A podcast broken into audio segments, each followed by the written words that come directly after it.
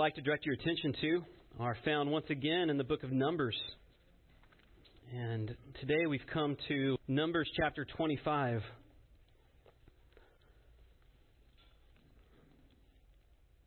And we'll be reading the whole chapter.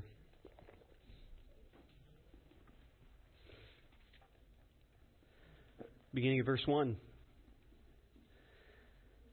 While Israel lived in Shittim, the people began to whore with the daughters of Moab.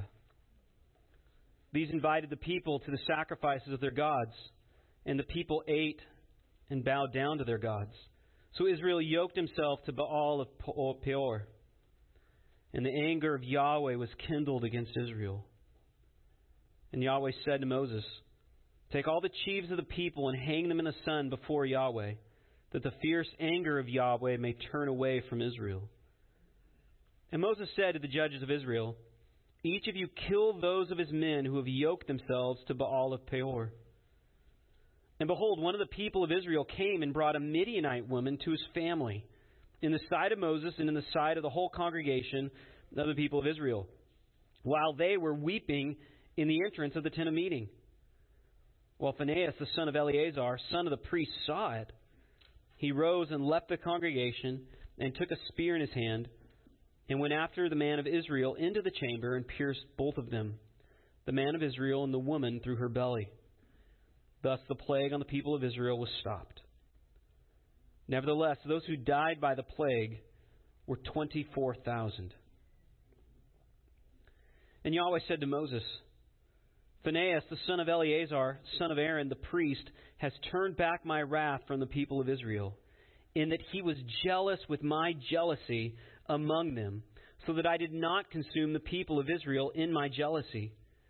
Therefore say, behold, I give to him my covenant of peace, and it shall be to him and to his descendants after him the covenant of a perpetual priesthood, because he was jealous for his God and made atonement for the people of Israel. The name of the slain man of Israel, who was killed with the Midianite woman, was Zimri, the son of Salu, chief of the father's house belonging to the Simeonites.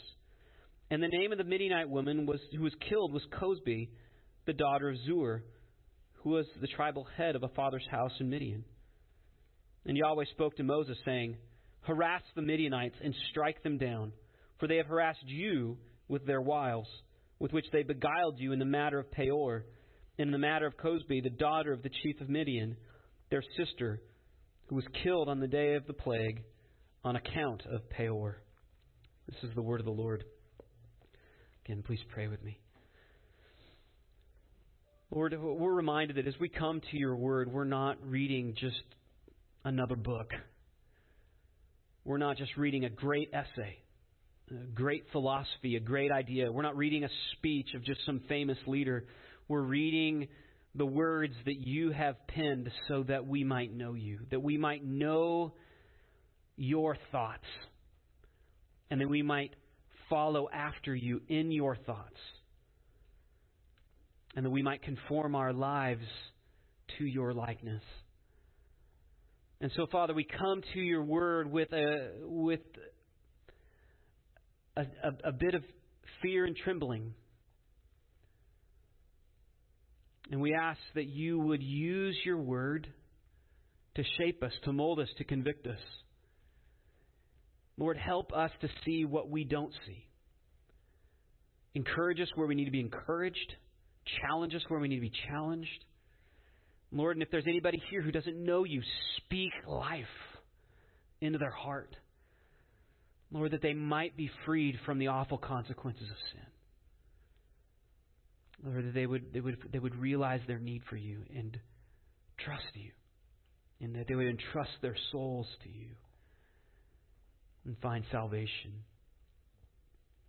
Lord, we all need your word. And so I pray that you give us clarity and understanding, and direct each one of us how we should apply your word to our own lives. We ask this in Christ's name. Amen. How do you take down an impregnable fortress?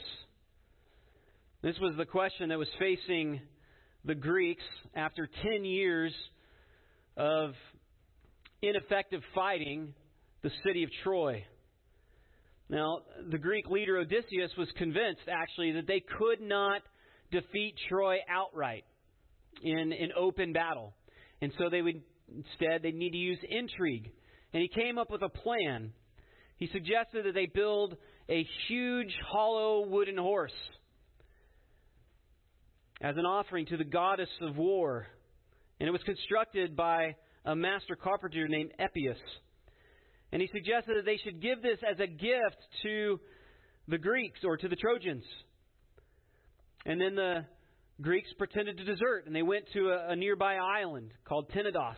And they left behind a man named Sinon. And Sinon explained to the Trojans that this was a gift to the goddess of Athena. And if, if you possessed this horse, because God, Athena was the goddess of, or one of the goddesses of war, then you would be impregnable. You see the irony there. And the Trojans accepted it. Despite the warnings of Laocoon and Cassandra, they accepted their destruction in through their gates. And in the middle of the night, the Greek warriors emerged from it. They opened the gates to the rest of the Greek army that had come back from Tenedos, and the city fell in one night. Well, the three preceding chapters of Numbers also demonstrate an impregnable fortress, that is, Israel. The point of Numbers twenty-three and twenty-four is, and, and twenty-two actually too, sorry, is to demonstrate that Israel could not be taken because God was protecting them. He was keeping them safe. And no amount of intrigue, no amount of uh, military attacks, not even calling upon all the demonic powers of the world could have any effect upon Israel. They were safe as long as God was their protector, and He had vowed to do so. He had made a covenant with them. And even when Balaam was hired by the Midianites and the Moabites to curse Israel, every time God not only protected them from that curse, He turned that curse into a blessing. And, and the whole point of the chapters, again, is to show that Israel is impregnable. They're safe. They're secure. But then we come to chapter twenty-five. And the point of chapter twenty-five is, even though they were impregnable from any outside attack, they could bring in destruction through their own gates, so to speak. And that's what happens. They invite their destruction in. Balaam recognized that he could not defeat Israel outright. God made that very clear. Three times He told him so, and then He proved it. So he in, instead entices them through their lusts. And in doing so, he caused them to crumble like a house of cards. Balaam's involvement in Baal of Peor, in this wickedness, is actually clarified in two other texts. If you keep your hand here, you can turn to Numbers thirty-one sixteen. And it shows that on Balaam's advice, it was, it was on Balaam's advice that the people of Israel acted treacherously. And actually, if you turn to Revelation chapter two, very end of the Bible, when Paul, when uh, Jesus speaks to the church of Pergamum, sorry, He says this: "You have some there who hold to the teaching of Balaam, who taught Balak to put a stumbling block before the sons of Israel, so that they might eat food sacrificed to idols and practice sexual immorality." So this is even Christ's commentary on what happened. The Midianites came up with this idea on the advice of Balaam. Again, can't attack them from without, but if we can get into, if we can entice their lusts, we'll take them down. And so this chapter really stands as a vehement warning for all, for all believers to recognize how vulnerable we are to our own sinful desires. Really simple outline. We see the embrace of sin on behalf of Israel in chapter in verses one through three. Then briefly noted the consequences of that sin. Then in verses ten through thirteen, ten through thirteen, we we are given an, an illustration of the right response to sin. and then the consequences upon Moab and Midian for tempting Israel into sin. Let's look first of all at Israel's embrace of sin. Again, it says that while they lived in Shittim, the people began to whore with the daughters of Moab. So, so what's going on here? Well, Canaanite worship. Oh, is that for me? Yeah. Thanks. Thank you, Karen. Canaanite worship involved sexual immorality of all sorts. And I will spare you the details, uh, particularly because of what Paul says in Ephesians five, when he exhorts the Ephesians, take no part in the unfruitful works of darkness, but instead expose them. For it is shameful even to speak of the things that they do in secret. And it would not be helpful for me to put any filthy images in your mind. But suffice it to say that, that through sexual temptation and feasting, these Israelites were drawn into false worship, and they bowed themselves down to these foreign gods, particularly the Baal of Peor. And there are a number of similarities, actually, with Exodus thirty-two. That's uh, the, the incident of the golden calves. And this chapter in Numbers twenty-five. And the, and, and the parallels are there to actually show that really nothing's changed. Even though a whole generation has passed away in the in the wilderness, Israel still struggles with the same issues. They still struggle to maintain self-control and spiritual fidelity. And in their idolatry, they are forsaking every aspect of the covenant that they had made with Yahweh. They're completely breaking their vows to Him. Which begs this question, how did Israel ever get mixed up in this sort of sexualized, idolatrous worship? I mean, especially with all of the, the laws against such practices and and all the warnings that God gives in His law. Well, we see the answer in actually verse two. They were invited to join in, and they accepted the invitation. I mean, just think about that. This is how an impregnable fortress, an impregnable army got taken down in a moment. They were simply invited.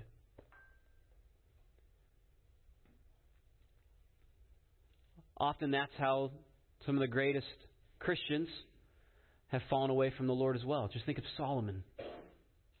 Very similar.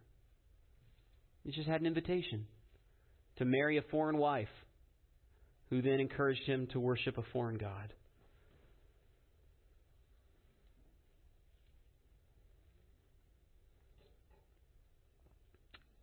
Verse three, interestingly enough, describes the idolatry as being yoked to Baal. Now, a yoke, as you know, is just a harness that's put upon an animal. And it's used for plowing, or if you're going to pull a wagon, often you'll have another animal yoked beside it. And so you have two animals yoked together because they're seeking to accomplish one task. And in being yoked together, the, the two animals are being joined. They're being united to accomplish this. And Jesus actually uses this imagery to describe marriage, in fact. Right? What therefore God has yoked together, that's actually what the Greek says, let no man separate. Well, God is yoked together, let no man separate. Matthew nineteen six. And Paul actually picks up on this imagery in Second Corinthians chapter six. In fact, go ahead and flip there.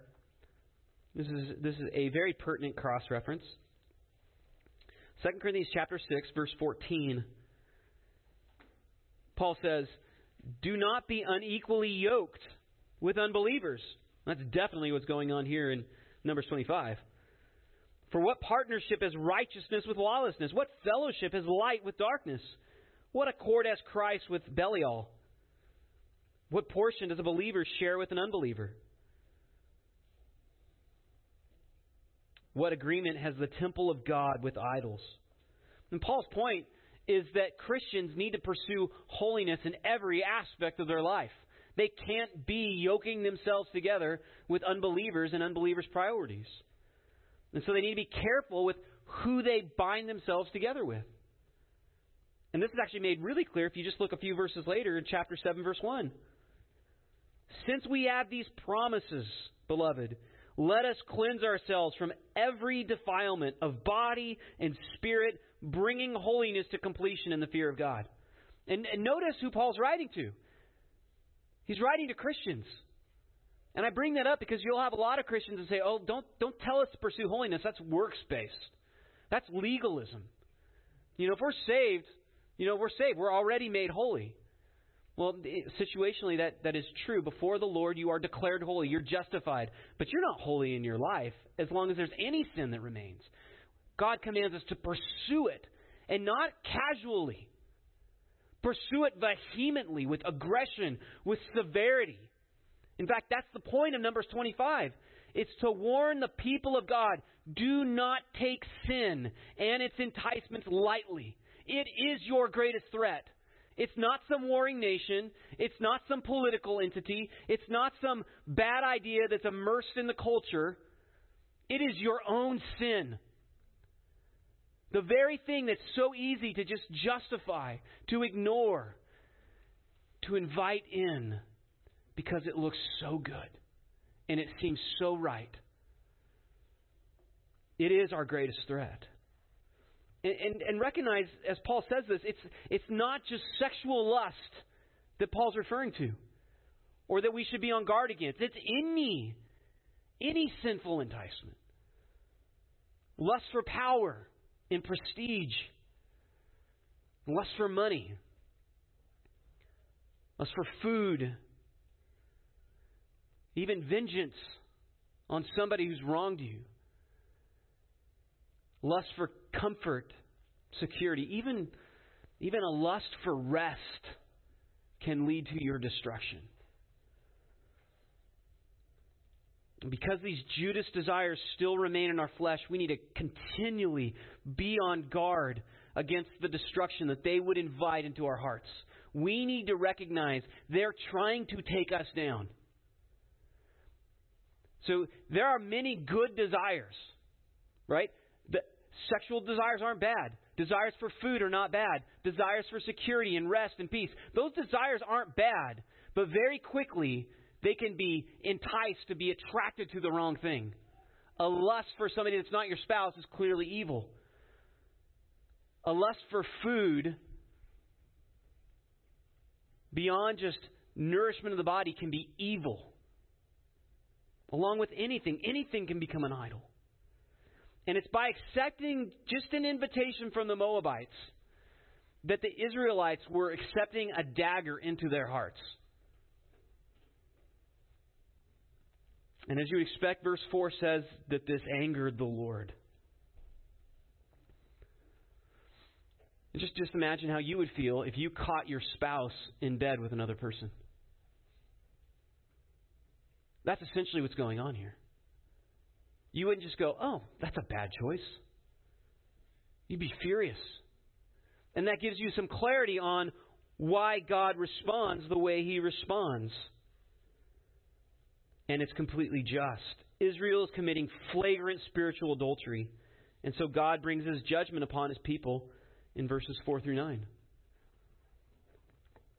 Yahweh said to Moses, take all the chiefs of the people and hang them in the sun before the Lord, that the fierce anger of the Lord may turn away from Israel.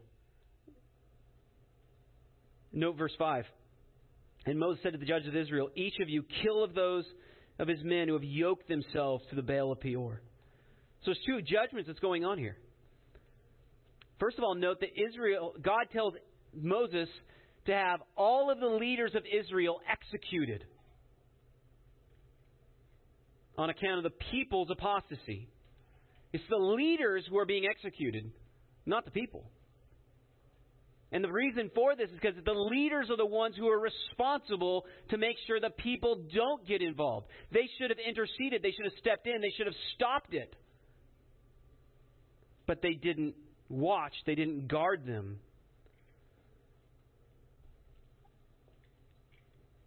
The leaders had clearly failed in their duty, but even some probably participated in the idolatry. And I bring this up because, once again, it just shows us how God views leadership, the, the scriptural view of leadership. Leadership in the Bible is not a position of prestige or of privilege. It's a position of responsibility. Whatever happens beneath your realm of leadership, you are responsible for. And Moses is told that the means of appeasing God's wrath is, first, the public execution of the leaders. Execution. And then the execution of any participants among the people, known participants. So Moses instructs the judges, who apparently served as magistrates of justice, to carry out the order. And we're actually not told if this order was fulfilled. Apparently it, it wasn't completely fulfilled because the plague is not stopped, which represents the wrath of God. The plague is not stopped until Phinehas carries out his act of judgment. And it appears that while some of these judgments are being carried out, an act of massive insolence is recorded. One of the Israelite leaders takes for himself a Midianite princess and brings her to his family. The implication here is, is that he's saying, this is the woman I want to marry. And he does this in the face of Moses and the whole congregation while they're weeping over this immorality at the tent of meeting. As, as probably some of these executions have already taken place, people have already died by the plague. In his insolence, this man does the very thing that Israel is being punished for. And in this bold defiance of Moses and God, notice that nobody does a thing except Phinehas. He's the only one that we're told raises any sort of objection. He follows them into the tent and he pierces them through with a spear while they're consummating their union. And the, the imagery is intentionally graphic. In fact, some of the words that are used here uh, in the Hebrew are the same ones that we saw in number six, which um, explained how a what should happen to a wife who is found guilty of adultery. The point of the graphic description really is to demonstrate that this was an act of judgment. And God's wrath upon Israel is stopped because, first of all, Phinehas was willing to confront the sin. And second of all, Phinehas was willing to do something about the sin. He not only confronted it, but he took action to stop it. And this leads to the central point of the passage, God's covenant with Phinehas. Now, Phinehas, you'll see, is particularly blessed because he was jealous with God's jealousy. The word translated jealousy means a passionate intensity to protect or preserve divine or social institutions. It could be translated as zeal. In fact, some translations translate it as zeal, and that's a good translation. And, and you'll note that the word is ultra emphatic in this passage because it's mentioned three times in one verse. And then once again in verse thirteen. And notice the language is quite remarkable. He was jealous with my jealousy among them, so that I did not consume the people of Israel in my jealousy.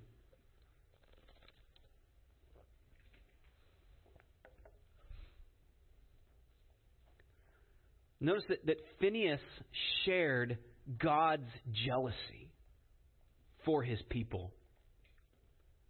He shared God's jealousy. And that jealousy was expressed by a violent execution of the perpetrators, which is what appeased God's jealousy, so that God's jealousy wouldn't continue to be cons- couldn't, couldn't continue to be um, meted out on the rest of the people. What appeased God's jealousy was Phinehas' act of jealousy. God praises Phinehas because he did something to quench the jealousy, which was putting an end to the sin.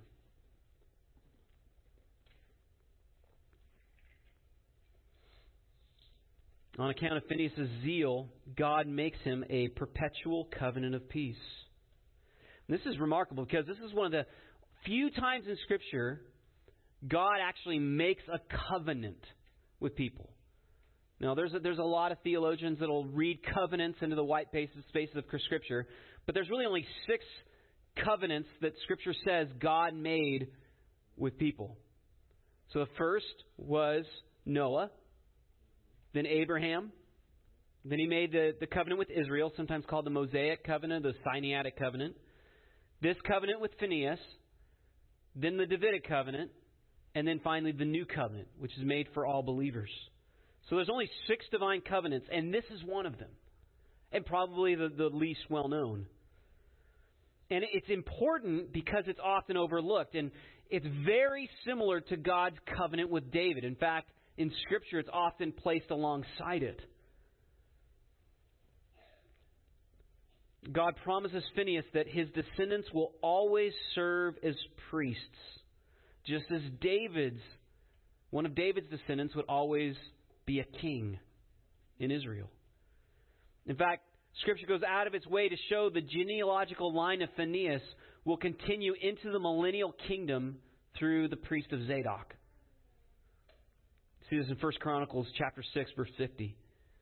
The prophet Ezekiel indicates that the that only the only priests that will be permitted to minister in the millennial temple will be those who are descended from Zadok. Again, keeping this Phinehas, this covenant with Phinehas in, in perpetuation. God also indicates in Jeremiah thirteen that his covenants with David and Phinehas are as certain as the rising and setting of the sun. So God will maintain the priesthood through Phinehas into the millennial kingdom. That's still future. God has promised to always have one of Phinehas' descendants as a priest in Israel. So the priesthood continues. So God honors Phinehas immensely for his zealous love. And, and this really this shows us the kind of action that God loves to honor and bless. I mean, is this what is this the kind of response you desire from God? That He would want to honor you, that He would be eager to bless you and, and give you a particular honor because of your faithfulness. Well, how do you do that? Zealously love Him. Love Him with all your heart, with all your soul, all your mind, all your strength. Not with a lukewarm affection, but with zeal. Make it your passionate ambition to be consumed with a love for God. And not just in your affections, not just in your mind, that you would be able to answer all these doctrinal questions, but in all of your life, all of your being, it would be clear He is the one guiding passion of your life. That in everything you do, you do it all for the glory of God. See, note that Phinehas didn't just feel a zeal for God. He wasn't just worked up because he heard a really good worship chorus. He showed his love for God in taking action. Right? There's lots of people who have strong feelings, even strong feelings over sin, even strong feelings of their own sin. I mean, there's lots of Christians who weep over their sin, who are angry even at themselves for their sin. But often those same Christians will do nothing to stop it. And they keep committing the same sin again and again and again and again. And then they wonder after years, am I even a believer?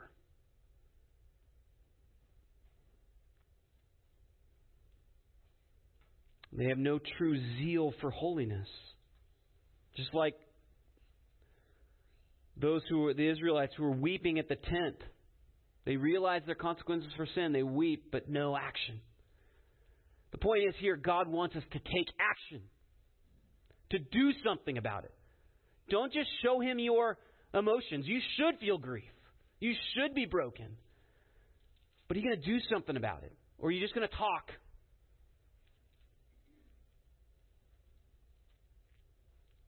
How would Christ evaluate your zeal for Him? Would He say that you're clearly living with a zeal for Him, with a, with a passion to live for His glory, to see His name exalted? Or would he say, frankly, your affection for me seems lukewarm? Would you identify with the Christians in the church of Laodicea? In fact, if you turn to Revelation three, notice this. Revelation chapter three. These Christians to whom Jesus says in verse fifteen, I know your works. You're neither cold nor hot. Would that you were either cold or hot. So because you're lukewarm and neither hot nor cold, I will spit you out of my mouth. And, and notice how Jesus tells such lukewarm people to respond. Those whom I love, I reprove and discipline. So be zealous and repent. Behold, I stand at the door and knock. If anyone hears my voice and opens the door, I will come into him and eat with him, and he with me. His point here is if you will, if you sense that you're lukewarm in your worship, first of all, that's a major problem. Second of all, repent. Do something about it. Be zealous and repent. Make like Phinehas. Kill the sin that is in your life. Throw away the cell phone. Stop buying the junk food. Cut off those relationships that continue to lead you into foolishness. Cut up the credit cards. We have to quote John Owen here. Do you mortify? Do you make it your daily work? Be always at it while you live. Cease not a day from this work. Be killing sin, or it will be killing you.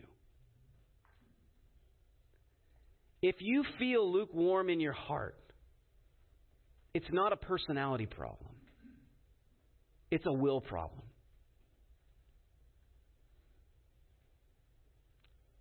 As C S Lewis suggests, this problem, it's not that our that our lusts are too strong. The problem with us being enticed into sinful actions is that our desires are too weak. He famously wrote, we are half-hearted creatures, fooling about with drink and sex and ambition when infinite joy is offered to us.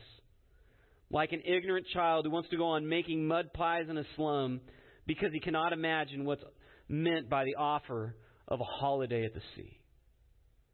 We are far too easily pleased. Similarly, John Owen suggests that when we wholly devote ourselves to our relationship with God, that is what guards us from our Judas desires, the desires that would betray us. That's what Owen writes. When the soul is exercised in communion with Christ and to walking with Him, he drinks new wine and cannot desire the old things of the world, for he says the new is better. He tastes every day how gracious the Lord is, and therefore longs not after the sweetness of the forbidden things, which indeed have none. He that makes it his business to eat daily of the tree of life will have no appetite unto other fruit, though the tree that bare them seemed to stand in the midst of paradise. All right, the, the reason we allow our desires to be led astray unto evil things is because we don't fix our desires upon the fount of all satisfaction. We don't guard our heart. We, we think of spiritual disciplines as merely duties. Things that we're just supposed to do to check off the box, not realizing, no, we need the Word as much as we can. And we need to be on guard against worldliness, worldly entertainment, worldly music, worldly friendships.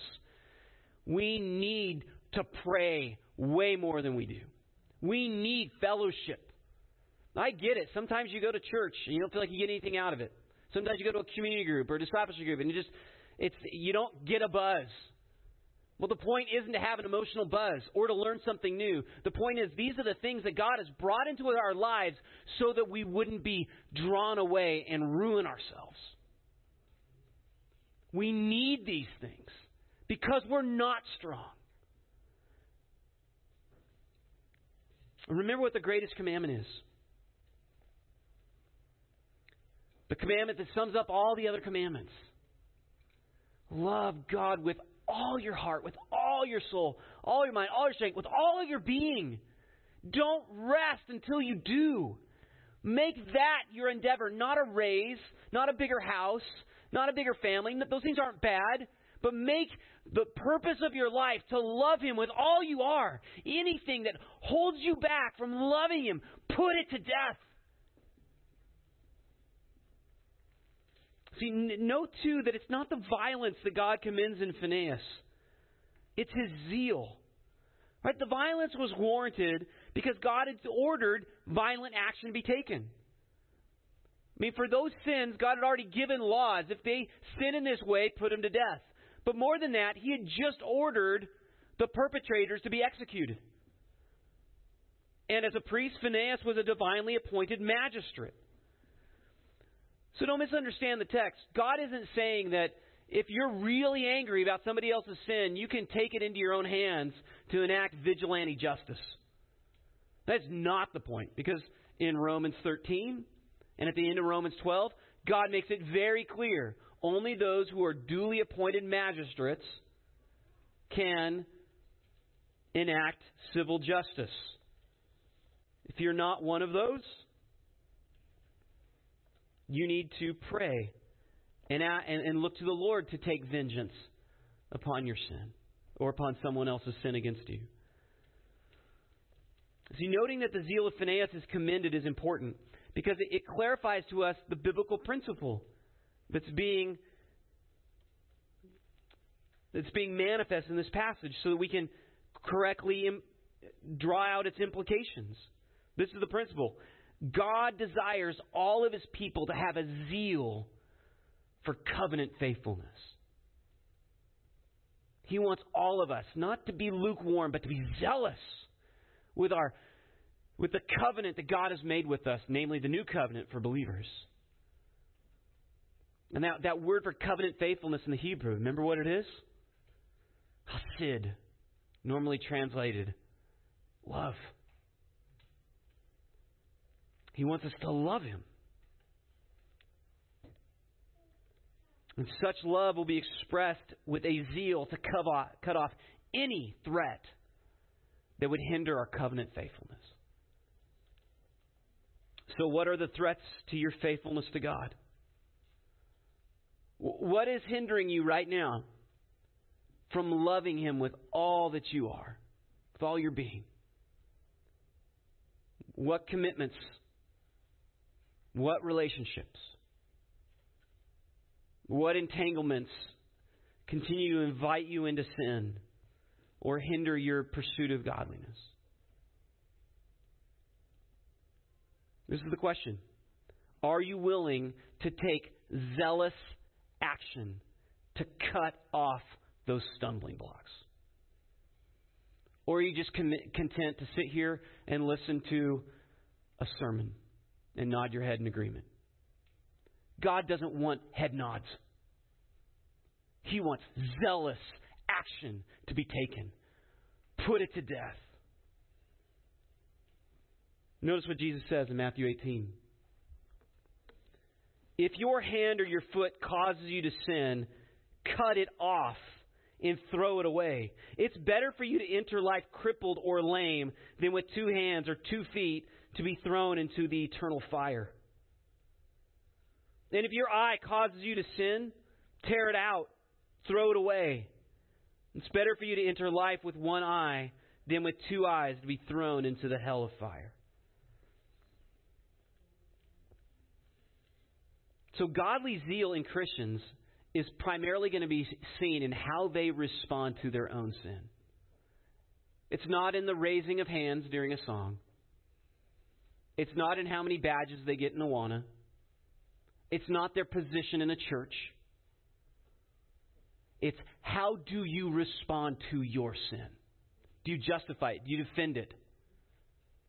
Do you protect it? Do you hide it? Do you hide it from your spouse, from your kids, from your boss? Or do you kill it? And there are, there are a lot of so-called Christians out there that fancy themselves as having a zeal for the Lord because they have no problem going and pointing out all the, the sin they see in other people's lives.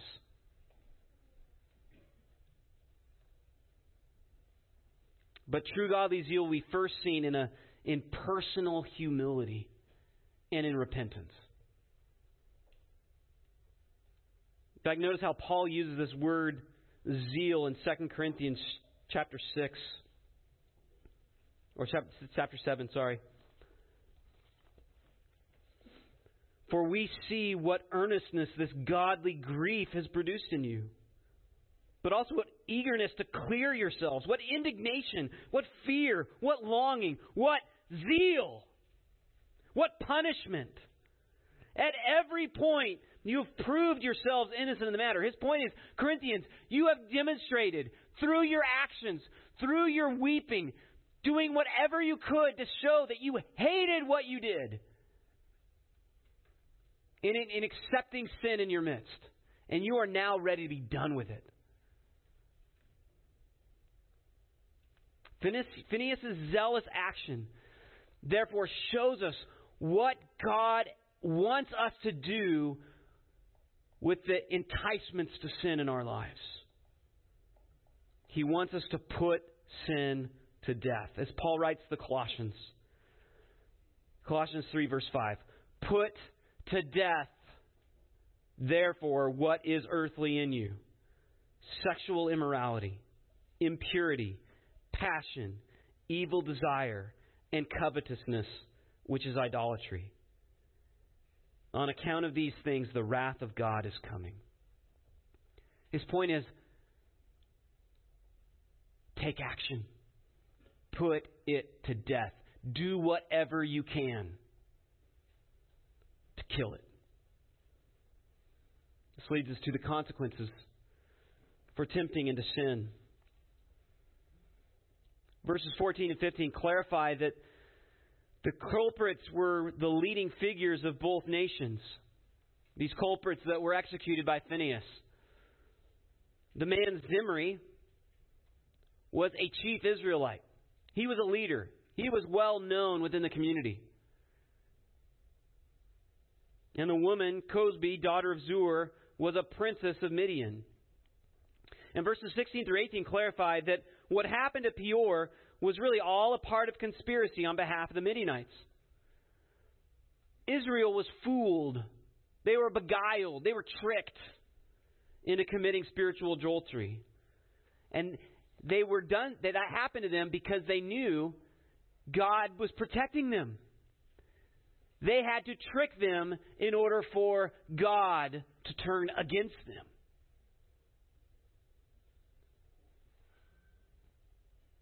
So the same God who used, who used to protect them from Balaam's curses because they invited sin in now had to enact judgment.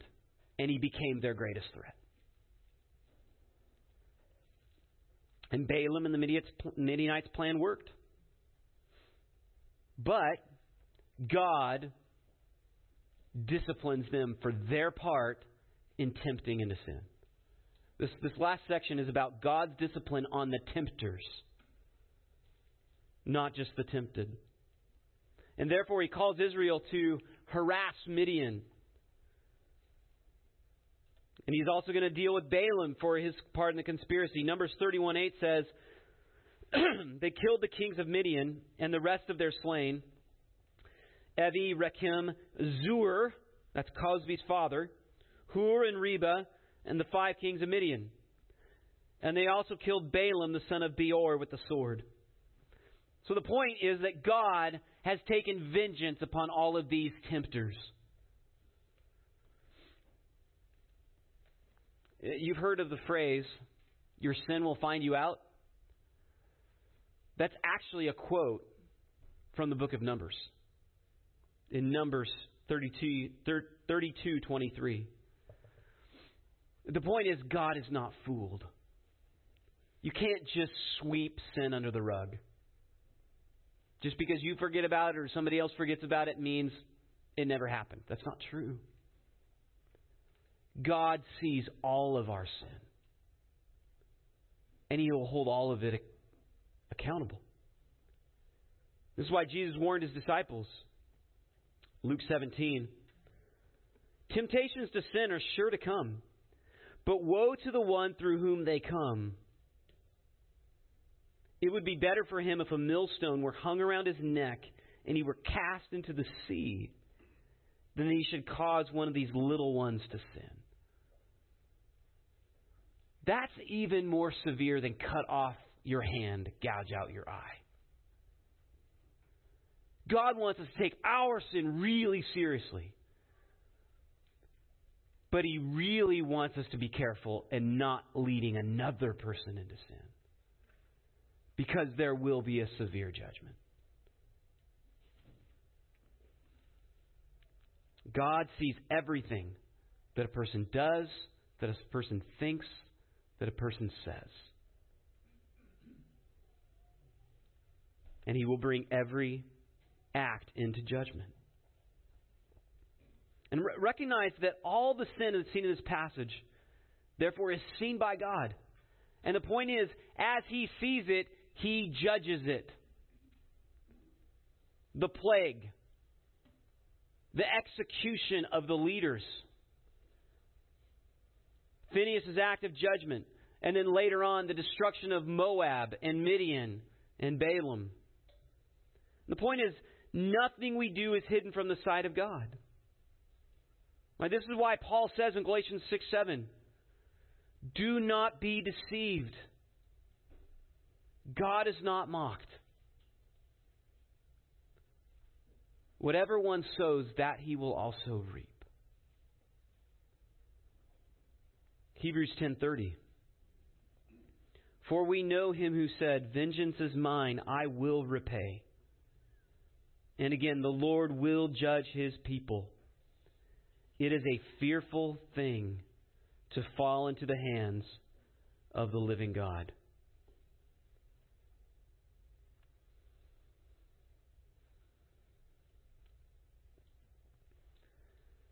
You might recall Jesus' words to His disciples in John chapter two. After cleansing the temple, He said, a zeal for your house will consume me. The disciples later understood that as a foreshadowing of His death. Jesus' zeal for God and covenant faithfulness is what leads Jesus to the cross. That's what He was speaking to. And instead of executing the perpetrators with a spear, Jesus allowed Himself to be speared. And Jesus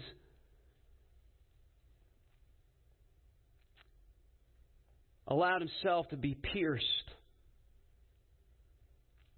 for their sin.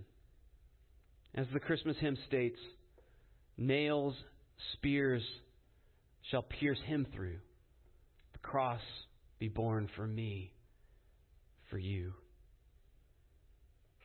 He was pierced. Jesus also is the leader of all Israel. Allowed Himself to be hung in public execution, just like the leaders in verse four.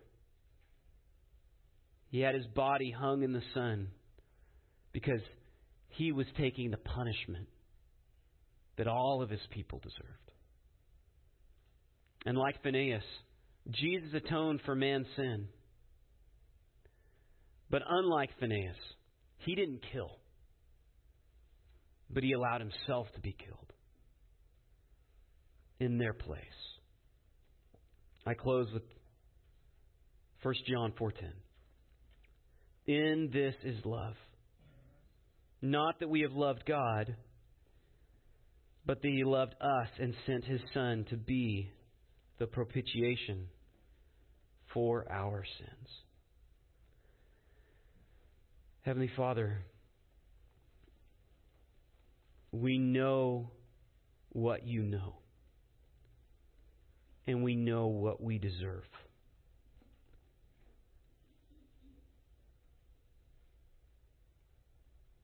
And that's why we thank you that there is no condemnation for those who are in Christ Jesus.